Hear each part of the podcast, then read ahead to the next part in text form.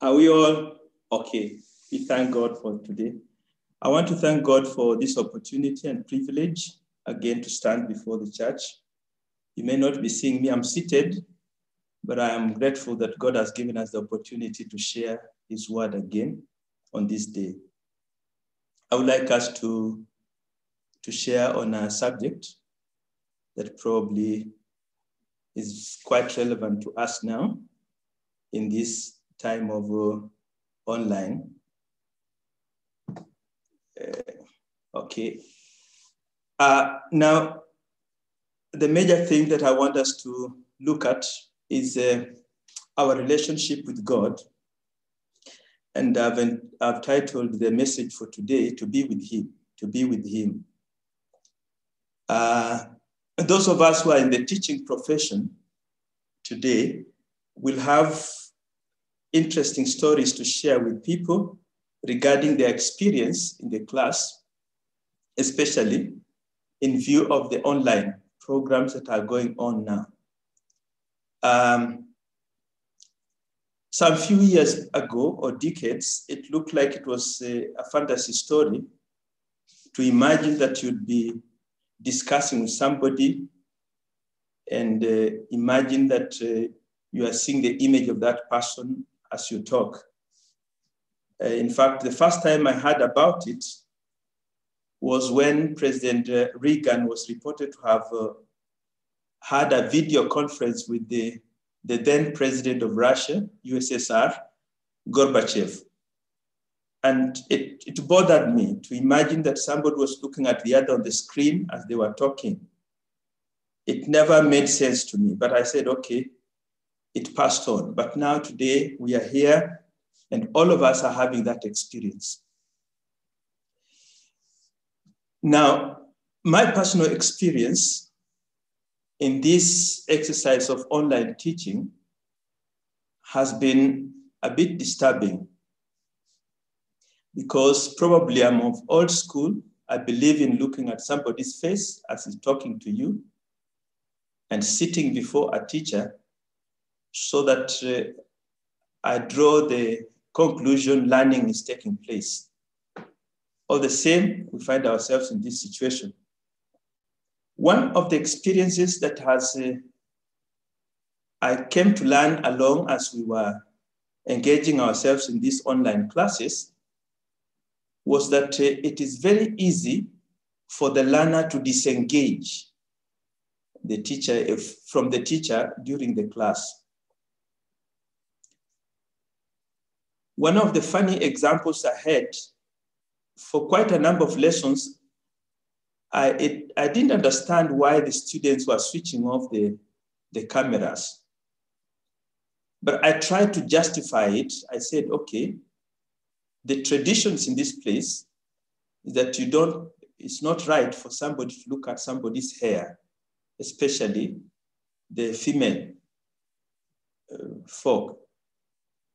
So whenever the girl students said they cannot switch off the camera, I never pushed hard to know why. I just said, okay, next time if you're in a position, turn it on. But then I realized even the boys also were turning off their cameras. Now I started wondering what, what is happening. But it didn't take me long to discover the reason or what was happening. Because at one time, I opened up a Jamboard and opened several frames.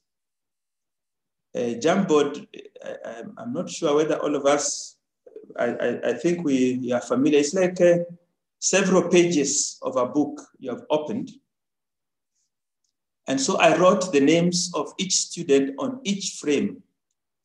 And I said, uh, the questions I ask, I want you to write them because I wanted them to be active during the learning. Otherwise, I would be calling the names and nobody was responding, and uh, I would feel very discouraged. So I said, okay, you will be writing your name. So Omar, frame one, uh, Hanin, frame two, uh, Gaida, frame three, Mohammed, frame, four, and so on. And when I gave the questions, I was visiting each frame because we were sharing it as a class. And I noted you would find frame one, somebody's writing, frame two, somebody's writing something. Then you find some frames, not, no activities going on. So I thought probably the problems were a challenge to the students. So I would go back to those frames again and ask, Mohammed, I haven't seen you write anything. Can you please write? If you're having challenges, raise them up now so that we can, we can try to assist you. And it will take about uh, five, seven minutes, no response. So I discovered these guys, they will just switch off the camera and give me the impression they are present, but they have gone to do their own activities elsewhere. And so this was a, an, an eye opener for me because previously I assumed they don't know, so I would just ask the question and then the others answer. And you'll find one dominant or two dominant students answering all the questions. So sometimes you can be impressed that uh, thing learning is going on when actually you are only teaching two people in that classroom. Then I discovered what it means to be a broadcaster because you go in the studio, you start talking on the radio, you assume people are listening to you, and yet there are thousands and thousands of radio stations uh, to which other people could have tuned and maybe nobody has tuned to your station. And you continue laughing and chatting and imagining that people are engaging with you. But thank God for the FM radios because now they have live call. So that way they know whether people are engaged or they're just throwing, uh, sending their transmissions and nobody is receiving at all. So why am I telling you this long story? It is because the students are not engaged with the teacher. If we are not engaged with God, He has got many good things that He's releasing to us. But if we are not engaged, those things are going to waste. Only the few who are eager to receive them begin to benefit from whatever our God is releasing to us. Just like the teacher can teach online, imagining that he has 20 students, when in the real fact, he has only two students, or probably three, who are actually engaging with him. And that is why I said, let's, let's also look at the scripture and see what it means to be with God, to be engaged with God. Genesis 5.24 Genesis 5.24 is a story that we know very well. It's about Enoch. Genesis 5.24. The Bible says, Enoch walked with God and he was not, for God took him. Enoch walked with God and he was not, and God took him. Now, this particular verse, we are all familiar with. But I don't know how many of us have paid attention to the verse 23. Verse 23. Verse 23 says, And all the days of Enoch were 360 and five years. Did you take note of that number? 365 years. Now remove the word years. 365. Does it make sense to us? Quickly, we realize that uh, in a year, we have about that number of days, 365 days that make up a year. So while I was reflecting over this, I began to realize God wants us to walk with Him, to be in His presence for 365 days a year. Enoch lived for that number of years. The Bible says Enoch walked with God and he was not, for God took him. That's the result of walking with God, being in God's presence. Being in God's presence is an important thing for each one of us because there are many benefits from it. there are many benefits from it. Hebrews 11, Hebrews 11, verse 5, Bible says, by faith, Enoch was translated that he should not see death and was not found because God had translated him. For before his translation, he had this testimony that he pleased God. It tells us one thing that this man was always in the presence of God. He worked with God, and therefore, the aspect of pleasing God came out naturally. It was a natural occurrence in his life to please God in everything that he did. And for that reason, the more he worked with God, the more he pleased him, the more they fused one into the other until it came to a time that God said, This is real, my image. Let him dwell where I dwell. And he took him away. I hope by the end of our sharing, you will be challenged in your life to understand, to understand that God desires, and that has been his plan from the very beginning, to always be present in your life.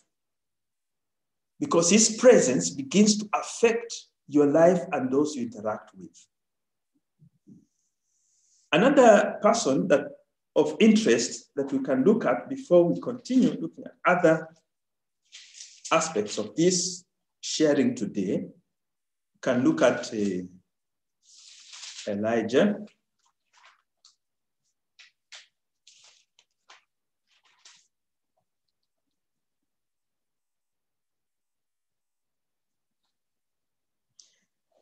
Second Kings chapter 2, verse 11. Second Kings chapter 2, verse 11.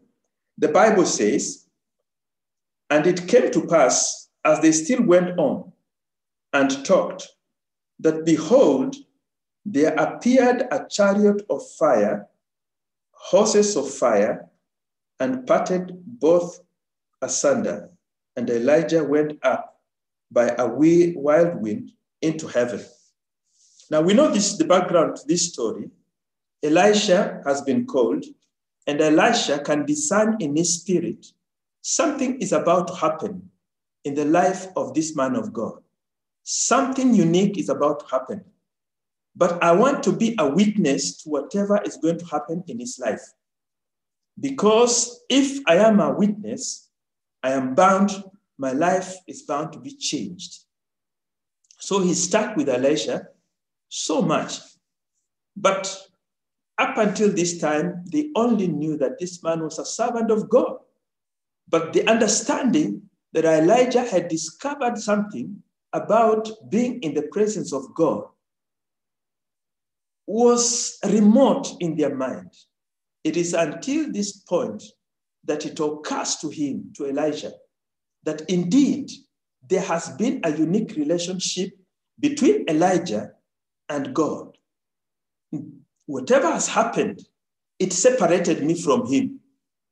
It separated me from him we were not the same. We believed in the same God, but there was something unique about him that distinguished him from me. That is why he was so confident. He was trying to shake off Elijah because what he was about to experience was something to be unique to him alone. But Elisha was so determined. And I thank God for that kind of attitude in Elisha because from that time on, life was never the same for Elisha. He witnessed what it meant for a man to walk closely, closely, and in the presence of God. He witnessed it with his own eyes. The other prophets had the same sense, but they were not keen to move closer. They wanted to see it from afar. This man decided, I will be as close as I can. Unfortunately, his relationship had not cultivated to that point, so he was left behind. I hope our lives will, will graduate from the Elisha type of life to Elijah type of life, where now, when the separation comes, we are the ones being picked up in the wild winds. Praise the Lord. As we share on this subject, there are seven things that I want us to point out. And this, I draw them from our monthly lesson. They have been generated just basically from a few verses that I read of the um, our monthly Bible study that we are carrying out as a church. And that is the couple, Adam and Eve. It's interesting. There are many things you can learn, many. But one thing stood out for me, and that is what I want to share with the church, and that is the presence of God. Now, in Psalms 139, in Psalms 139,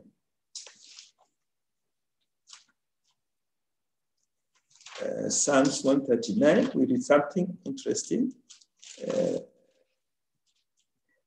we can read from 5 to 12, but I want to specifically, because of time, to zero in on verse 7 and 8. Verse 7 and 8, the Bible says, Whither shall I go from thy spirit? Or whither shall I flee from thy presence? If I ascend up into heaven, thou art there. If I make my bed in hell, behold, thou art there. Verse 9 If I take the wings of the morning and dwell in the uttermost parts of the sea. Even there shall thy hand lead me, and thy right hand shall hold me. This is a man who has begun to realize what it means to walk in the presence of God. It is true. God is omnipresent. God is everywhere.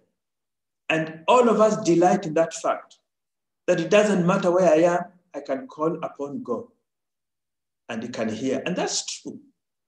That's true. And everybody knows about it. Elijah knew about it. Elisha knew about it. Enoch knew about it. And those who were around Enoch also knew about it.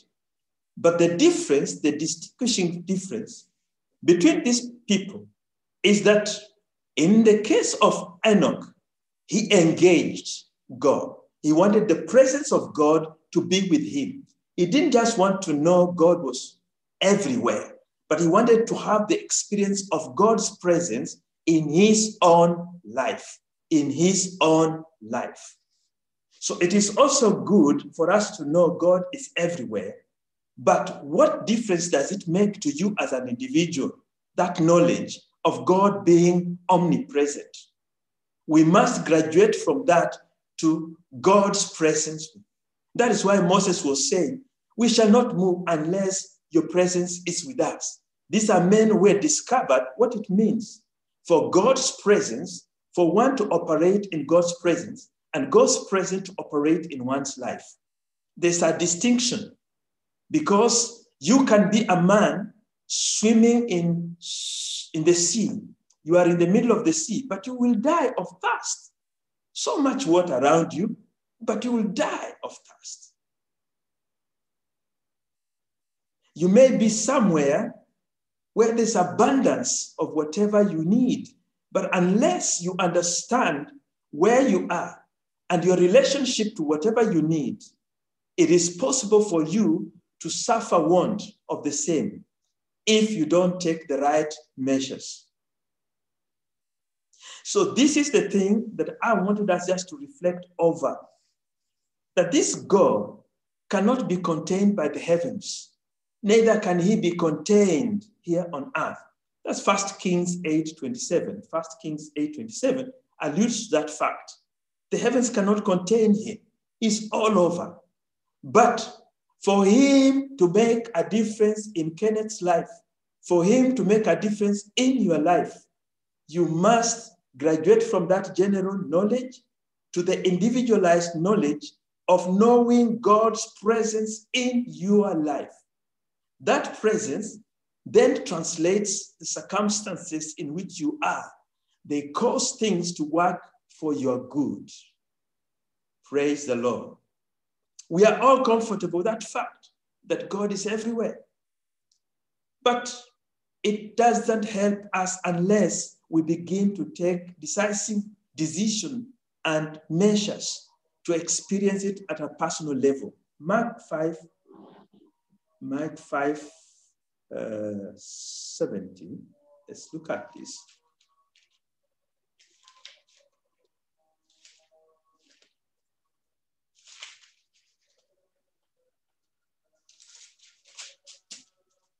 Maybe we can start with Mark chapter 1 as we progress. Mark chapter 1, verse 29.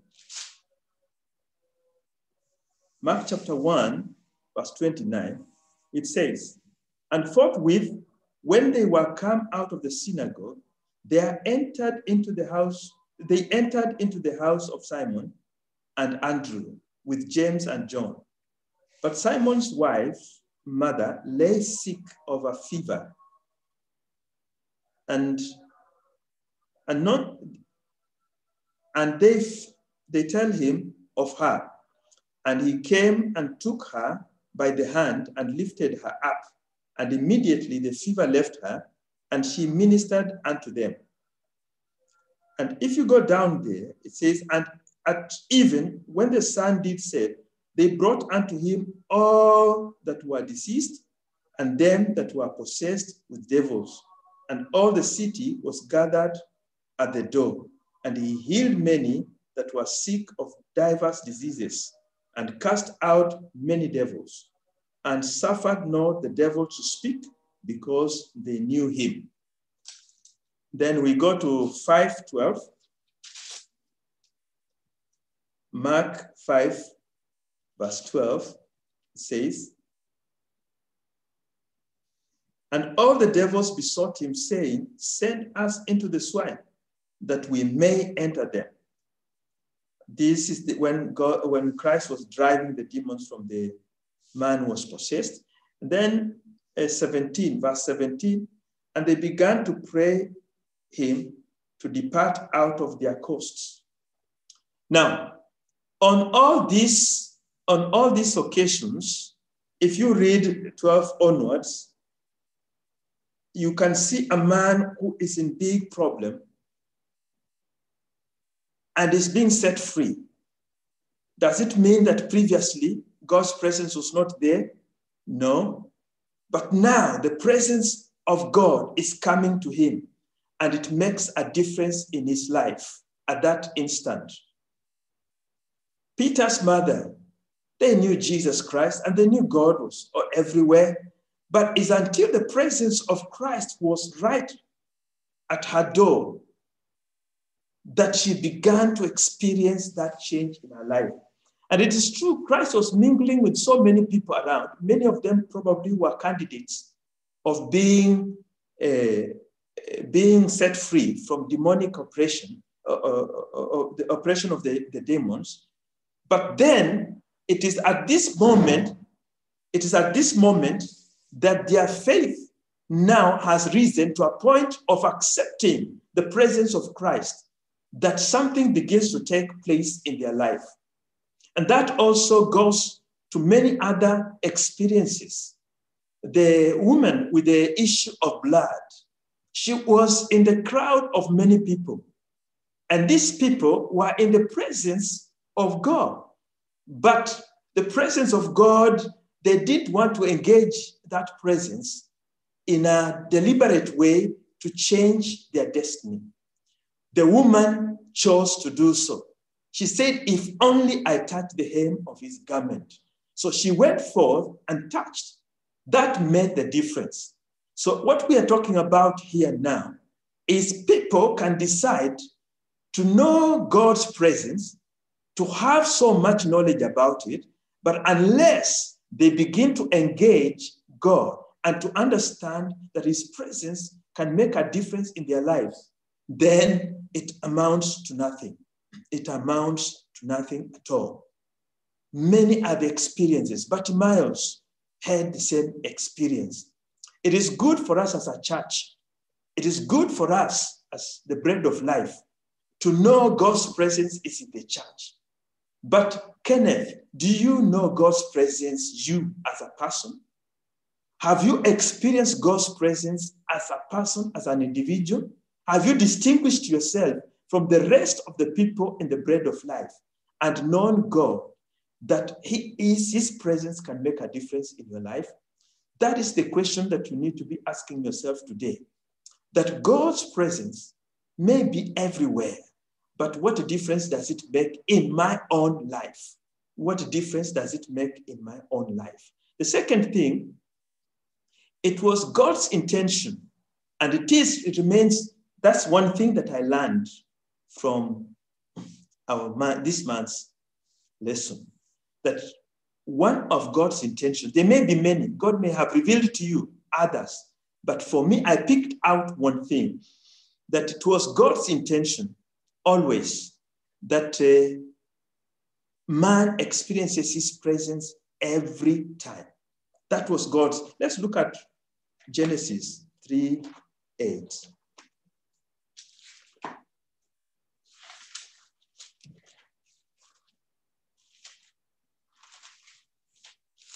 Yeah. Genesis 3 8. Now, see, if you realize from Genesis, from the time of creation, God is very active. And when He creates man, He begins to engage them very actively, giving them various assignments and, and so forth. In chapter 3, then something bad happens. But verse 8 of chapter 3 reveals something to us and says, And they heard the voice of the Lord walking in the garden in the cool of the day. And Adam and his wife hid themselves from the presence of the Lord God amongst the trees of the garden. So it gives me the impression God wanted his presence always close to these people. He wanted his presence to abide with Adam every time. That's why he used to visit him in the cool of the day. When Adam is relaxed, when Adam and Eve are walking around, God would come and fellowship with them. However, on this occasion, on this occasion, something terrible had happened. Hmm? They had his footsteps, they had his presence approach them, and they were shy. They moved away. But what I deduced from there is that God, it's not that God was not aware of what had happened, but because it was his determination and commitment and intention to always commune with these people, always be with Adam and Eve, he kept to his promise and he came. And this day, however, things were not the same. Eden was not just a home for Adam and Eve, it was also God's sanctuary. That's where he loved being, engaging with his own creation. He liked communing with his own creation. It was always God's desire and plan. Hmm, I wrote here, it was God's desire and plan for his presence to dwell with man. Why do we say so? Because if you turn to Revelations 21, verse 1, you see him also crowning creation with that dwelling with man dwelling with man. In Revelations 21, verse 1 to 4, you see something happening again. And I saw a new heaven and a new earth, for the first heaven and the first earth were passed away, and there was no more sea. And I, John, saw the holy city, New Jerusalem, coming down from God out of heaven, prepared as a, a bride, adorned for her husband. And I heard a great voice out of heaven saying, Behold, the tabernacle of God is with men, and he will dwell with them, and they shall be his people, and God himself shall be with them and be their God.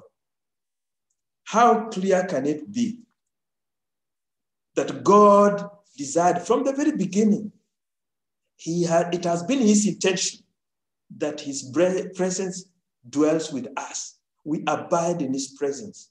And that has got many reasons. There are many reasons why God wants it to be so. We see that these people, God has been communing with them. Chapter 2, he has been with them all through. And in chapter three, as it starts, it seems these people decided to move away a bit. They did not follow God wherever He was. And that is why in verse 8, it's talking of God coming towards them again because they disengaged His presence. When they moved away from the presence of God, then the devil got an opportunity. No wonder the Bible tells us, let it not be our habit to avoid the gathering of brethren. Because in that presence, in the, the midst of that gathering, God's presence is there. One person will give a psalm, another one will give a word of prophecy, another one will give a word of knowledge. And in so doing, we are edifying one another. And that makes us safe from the enemy. It's our protection in itself, being in the presence of God, being in the presence of God. Praise the Lord. Sometime back when we were growing up, uh, there were some very rude boys. And I used to walk quite a distance to my primary school. And there were some places where you would pass. You would find very young boys, smaller than you. They sometimes want to throw stones at you and even come and tell you very bad things. The reason why they were doing that is because their bigger brothers were sitting somewhere around. And of course, you would look at the bigger brothers and you know, if I if I uh, raised my voice, they will engage me and things will not be good. So somehow you'd walk away like a very well-behaved boy, but deep inside you are sitting with a lot of anger because you would feel if I got this small boy somewhere alone, I would show them one or two things on how not to engage a serious man like me. But that was then. So when these young boys were in the presence of their brothers, they were not scared. They would tell you anything they felt like. They would do anything because they knew there was a backup. But away from their brothers, they would be the best behaved, wanting to assist you in every way because the protection was not there. They were ready to compromise with whoever they looked at as an enemy because the protection was not there. I am saying, learn to stay in the presence of God. Let us commit ourselves to drawing closer and closer into the presence of God because there is protection, there is security in His presence. There is always security in the presence of the living God, and He will always ensure that no harm befalls us. Besides, there are other benefits also. The third thing that I want to share with us is about the mission. Each one of us has a mission. We've been given a mission, but this mission cannot reach fruition unless we are in the presence of God. It cannot reach its full fruition unless we are in the presence of God. Genesis 1 28, Genesis 1 28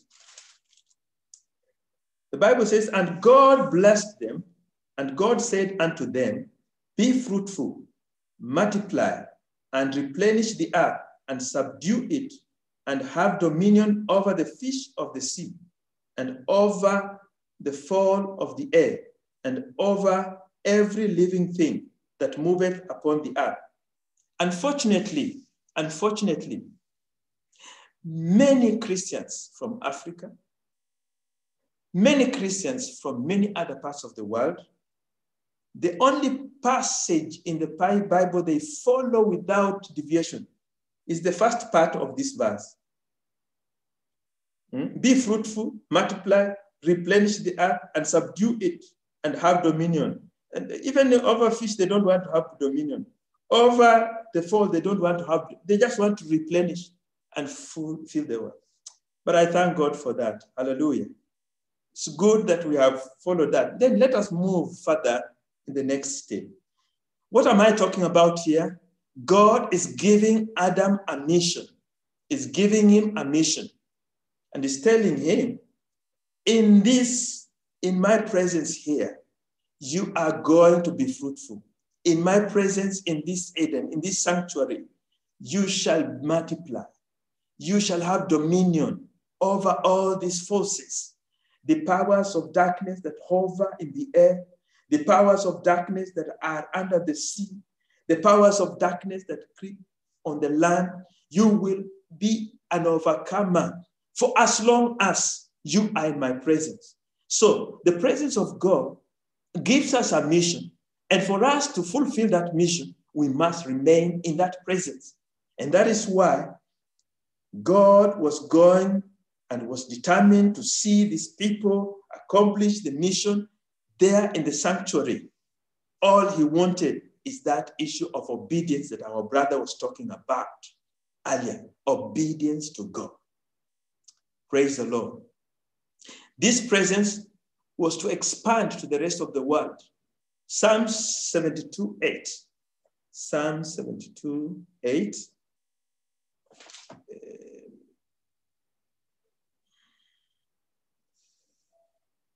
Psalm 72 8 talks of dominion. For the sake of time, I'll paraphrase. You can refer to it.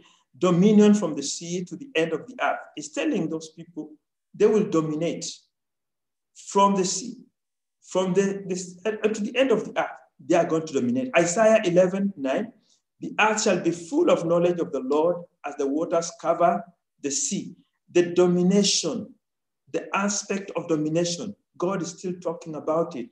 This knowledge was not just to go over the earth mysteriously, it was to go by way of us evangelizing, us speaking, the missions that we have to speak the word of truth and to share it to the nations.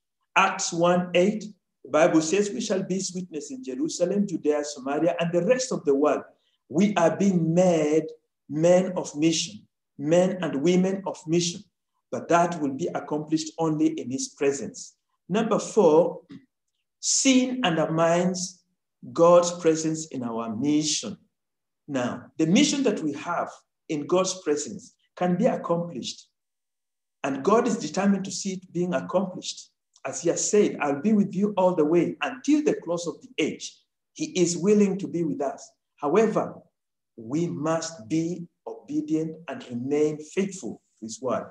Genesis 3 6, 3 6 it says, And when the woman saw that the tree was good for food, and that it was pleasant to the eyes, and a tree to be desired to make one wise, she took of the fruit thereof and did eat, and gave also unto her husband with, with her, and he did eat.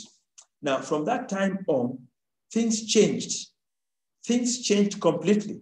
But it's important for us to know the same opportunity that Adam had, the same opportunity that Adam had, the same opportunity that Eve had, is being presented to each one of us each day.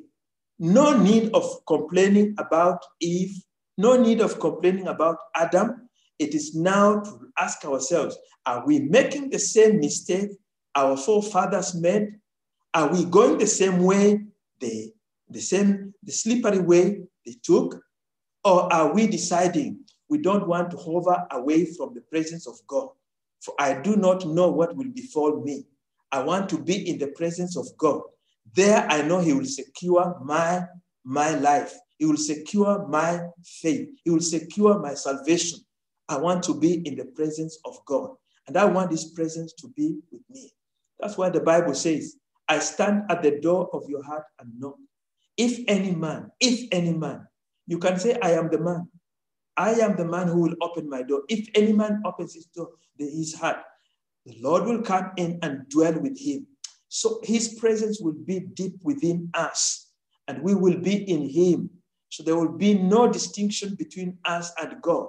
We are in him and he is in us. So the whole mix is complicated for the devil. He cannot understand whom he can attack because the devil cannot attack Christ he wants to attack us. But if we are mixed up with God, He's inside us and we are inside Him, he, the devil cannot distinguish who to attack. He knows the consequences of trying to launch an attack to, to the Son of God. He knows. He knows the consequences. So he cannot. That's why he says, Leave me alone. My time has not reached. Don't come. Our time has not reached. That's the cry of the demons.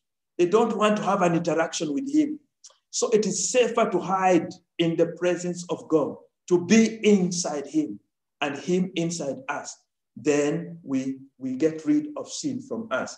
Now, these men are falling because of this mistake. They have moved away from the presence of God. Now, sin has a way of creeping close to them, encroaching into their lives, knocking on their door because they are away from God. I speak to us all. It is very possible that we come to church, we do everything, but so easily can the devil cause us to be disengaged. Just like the children I was talking about, who switch on the cameras. Yes, the impression is that they are attending the class, but deep within, they know they're not there. And even if the master calls, the answer is not forthcoming because they cannot hear him. We can be so distracted in such a way that the presence of God moves away from us. And so we become disengaged. Let us not be of the same. Adam begins to perspire in order to fulfill the mission he was given. This was not to be so. Eve begins to endure pain in order to fulfill the mission he was given to go and fill and subdue the earth. But through pain, that was not supposed to be so. Maybe it, this is an explanation to us. Is it true that probably what we have been enduring is because we are far away from the presence of God? Is it true that probably our miseries have been as a result of us walking a little bit far away from the presence of God? It's a question to ask ourselves and interrogate our lives, and probably God will shine the light upon us and we'll be able to see what it is. Five, God's covenant of presence. I want us also to understand that God's commitment to be present with us is one hinged or based on a covenant. It's not just something being thrown there. It is a covenant that God has set in place for us. Genesis 17, 7, quickly, Genesis 17, 7, we see something happening. Let's read. Maybe we start from 6. And I will make thee exceeding fruitful and I will make nations of thee, and kings shall come out of thee. And I will establish my covenant between me and thee, and thy seed after thee in their generations, for an everlasting covenant, to be a God unto thee, and to thy seed after thee. This is God making a covenant with Adam. Sorry, with, a, uh, with Abraham is making a covenant with Abraham at this point, many years after Adam. He's still committed to that presence. He wants to be a God. He wants to be present in the life of Adam, of, of Abraham at this point. Just like he was committed to Adam, he is committed to Abraham, he's committed to you and to me, that his presence be in us. That is what we need to understand, that this commitment God has is based on a covenant. Did you know that God has a covenant with you? Did you have the understanding that your salvation was not just something that is, was passing by, it's by covenant, something bind, binding God to you so tightly, and you need to bind yourself to Him because that is what will guarantee your success in your mission. Exodus 6 7 Exodus 6, 7, let's see. And I will take you to me for a people, and I will be to you a God, and you shall know that I am the Lord your God, which bringeth you out from under the burdens of the Egyptians. Once God becomes your God, He is present in you. He will deliver you. He's a God who delivers and redeems. He will set you free from whatever oppression that you are going through. Okay? Exodus 29, 45. Exodus 29, 45 says, And I will dwell among the children of Israel, and I will be their God. And I will dwell among the children of bread of life, and I'll be their God. And I'll dwell among the children of Canaan, and I'll be their God. You can speak those things into your life. God is ready to be a God to you, to your family, to the church, to this congregation, and to the whole body of Christ around. That is his commitment. He has purpose in his life. Do so. As we saw in Revelations 21, verse 3, the tabernacle of God is with men. He brings his tabernacle, his dwelling place, to be with men because he knows when his presence is there, it is perfect for them. Remember the children of Israel, the pillar of fire and the cloud, eh, the, the cloud that was hovering over them. That signified his presence. It gives you confidence also if you know God's presence is with you. It makes you pursue your mission, your goals with confidence because you know God is in need because his presence is there with you. Praise the Lord. See, your time is running. Six, uh, the sixth thing, God's purpose is fully accomplished in his presence. We cannot accomplish God's purpose outside his presence. It can only be accomplished in his presence. That is why it is good to be with him. It is good to be with him, to be in his presence and to abide in his presence. Because there is no way you can abide in his presence and his presence be away from you. Because you have first of all identified his presence. So it is there and it's there with you. Then he will make you successful, accomplish your purpose. First Corinthians 3 16, 17. Ye are the temple of God. Ye are the temple of God. If his tabernacle is you are if you are the tabernacle of God, if you're the temple of God, then his presence will abide in you. But if you cease to be the temple of God, his presence will not be in you. Then he cautions us in Second Corinthians 6 14, 17, not to be unequally yoked with those who are not of this faith, not to be unequally yoked with those who are not of this faith. That means if we allow another foreign body to come in this mix, then the presence of God parts ways with us. The presence of God departs. And if the presence of God departs, then we are subdued. We are now exposed to the attacks of the enemy, no matter how strong we were before. No matter how strong we were before. When Samson allowed himself to be exposed. He, he let the presence of God part. He was subdued. He was subdued. The children of Israel, they faced the small tribe, Ai. And because they committed some sin, they compromised themselves, they exposed themselves. The presence of God parted. He does not dwell where sin is. That is why it is important to keep ourselves pure in accordance with the theme of this year Be holy, for I am holy. That's what the word says. Then you invite the presence of God in your life. And finally, I would like us just to, to say his presence is fully expressed in Emmanuel, Jesus Christ. Mm-hmm. For God so loved the world that he sent his only begotten Son, that whosoever believeth in him should not perish but have eternal life. That's something we have always said from our early childhood.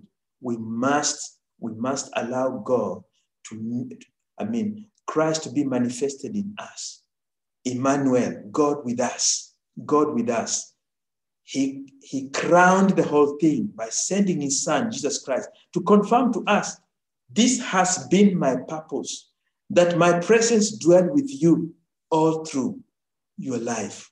So I'm sending my son to be with you, to abide in your midst, so that you are always with him and he's always with you. And Christ himself said, Lo, I'll be with you until the close of the age. That's what he said. He was promising to be with us all through our lives. And that is why he sent his son to be with us. He humbled himself to the level of man He didn't have to, but because he wanted his presence to be with us, he went, allowed himself to be crucified by men like us. He created. He didn't have to, but because of the love and the knowledge, the understanding that his presence must abide in men when they acknowledge him as Lord and Savior, that is what caused, compelled Christ to allow himself to come because he knew the secret of his presence in your life and in my life. He came to reconcile us. I want us just to thank God as uh, I hand over the meeting, Pastor. Father, we thank you this afternoon. We give you praise and honor. Lord, as we seek to be in your presence, may your name be glorified. Be you honored in our lives and in our mission on earth. In Jesus' name, pray. Amen. Pastor. Amen.